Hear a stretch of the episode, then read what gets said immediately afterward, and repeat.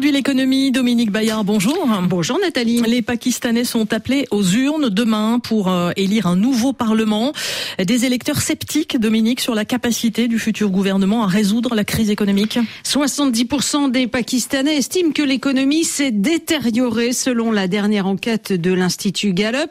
En 18 ans de sondage, jamais le pessimisme n'a atteint un tel pic dans la République islamique, affirme l'Institut.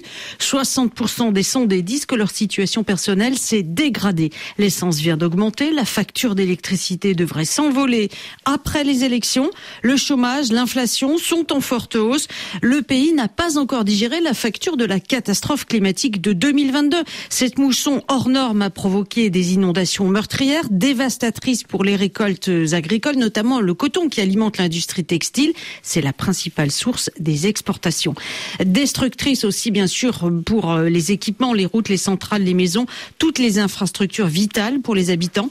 La légère amélioration macroéconomique notée par le FMI au cours du second semestre n'est pas encore ressentie par la population. Oui, car 4 Pakistanais sur 10 vivent en dessous du seuil de pauvreté. Et l'État n'est pas vraiment en mesure de leur porter secours. Il est lui-même en détresse financière. Après avoir échappé de justesse au défaut de paiement en 2023, grâce à un nouveau prêt du FMI, il est à nouveau aux abois. Il n'y a plus que 8 milliards de dollars dans les réserves de alors qu'il faudra rembourser 24 milliards de dollars, trois fois plus, aux créanciers étrangers, notamment à la Chine, le premier bailleur du pays, d'ici le mois de juin.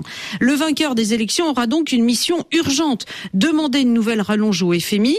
Le fonds est déjà venu 23 fois à l'aide du Pakistan depuis son indépendance et il va bien sûr exiger une nouvelle fois des réformes en échange. Sur la collecte de l'impôt, l'une des plus faibles au monde, en bref, des mesures qui, dans les médias, pourraient aggraver les difficultés du quotidien.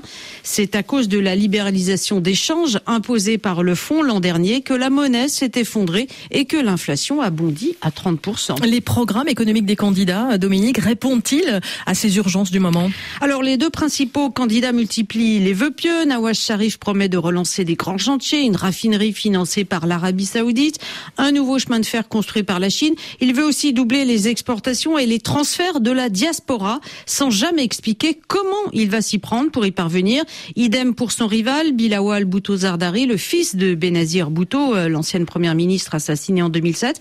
Eh bien, lui, il veut tout simplement doubler le revenu des Pakistanais dans les cinq prochaines années. Pas de traces dans tous ses discours de campagne sur des projets de réformes structurelles nécessaires pour réveiller la croissance. Les grandes familles qui règnent sur la vie politique pakistanaise sont concentrées sur la conquête du pouvoir, une lutte sans fin qui fragilise bien sûr le redressement de l'économie.